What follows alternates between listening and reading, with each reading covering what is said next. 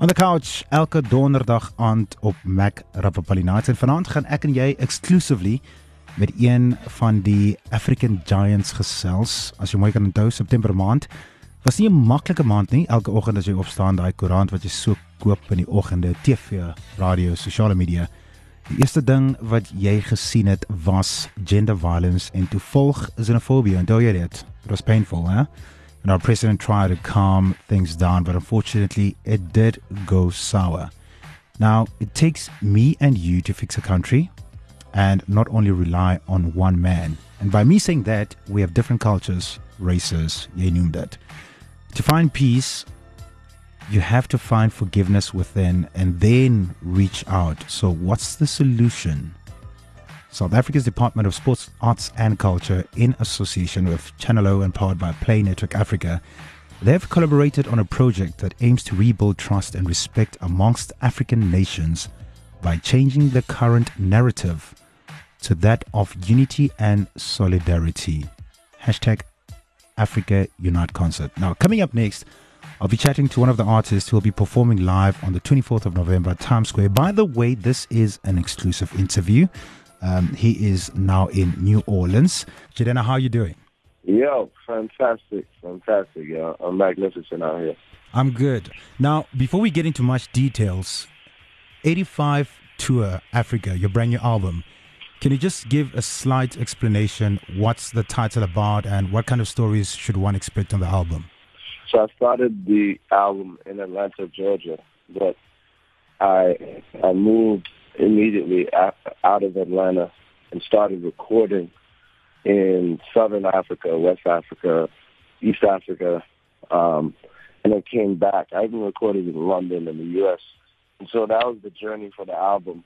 I wanted to make an album that felt like a highway between the continents, and and so I named it after a highway in Atlanta that can take you to the Atlanta airport. So that's what the 85 is.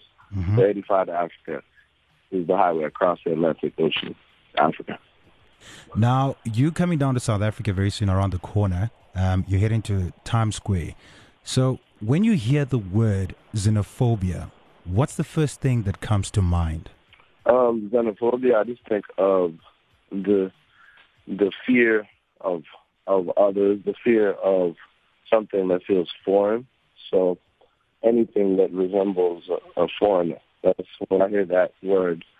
That's what I think of. Now, coming up next, I'll be chatting to Jidenna about um, the images that he came across on social media when the whole xenophobia attack happened and how he felt when he saw those images and what makes him want to come down to South Africa and try reunite Africans. This part on the couch with Jidenna and he is live in New Orleans.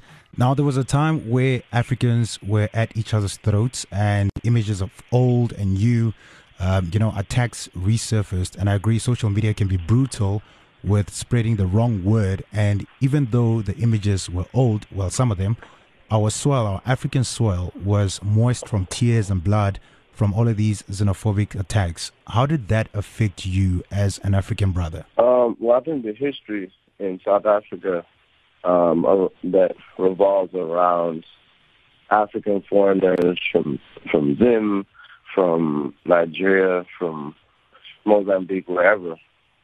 Um, it's a tough one to swallow, right?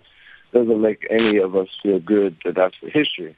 Um, and, you know, it, it still exists today. However, unfortunately, this, there was a lot of fake news swirling around, mm. and people mistook some of the old attacks, um, you know, specifically the Nigerians who weren't even killed during this last wave. Um, people took it as new attacks, um, and it and it didn't account for I think a lot of work that South Africa has undergone to evolve. And obviously, there's a lot more work to do, but it doesn't. It made it seem like nothing had changed, and that was uh, unfortunately, you know, uh, Africans, specifically Nigerians, were seeing these images and thinking, oh, this is all right now. And that made people cause an uproar. So I think that I think work has been done in South Africa. I've been there every single year. I have family there. I think there's much more work to be done, but Yeah. I don't think that this last wave was um, representative of how everyone feels in the country. And I also think that some people on the ground in in areas like Hillbrow have legitimate complaints. You know, South African nationals, and I think there's um, and then Africans who come and, and feel like they're treated like the the lowest of the immigrant groups. Most immigrants that come are good people. I also think most nationals are good people. I think we're talking about a small group of people and making it seem like it represents all of us. Now, you also stand against um, gender-based violence, in which you know the issue not only affects me and you, but it's a topic that affects the world in general. Um, you being under Yeah. one roof with many other South African talents, do you think that music will bring change to the current problem? Um, music is a reflection of how we feel. So I'm not sure the music itself will change unless the people change. So I, I think that we, especially as men, have to account for and, and and talk to other men and change the mindset so that there's not as much gender-based violence. And really, honestly, until it's done. The the real issue though is that men in countries, you know, South Africa being one where the the statistics are horrific. Yeah, Men feel like uh, emasculated and castrated by their position, and uh, and this is post apartheid, a post apartheid effect. Um, I, I think, and this is me. I may be wrong. yeah, This is somebody who, you know, who comes and sees what I see. But that's that's how I feel and I think because of of that, because because men don't feel like access uh, to power, a position of power, they take it out on women. So that's where that feeling comes from.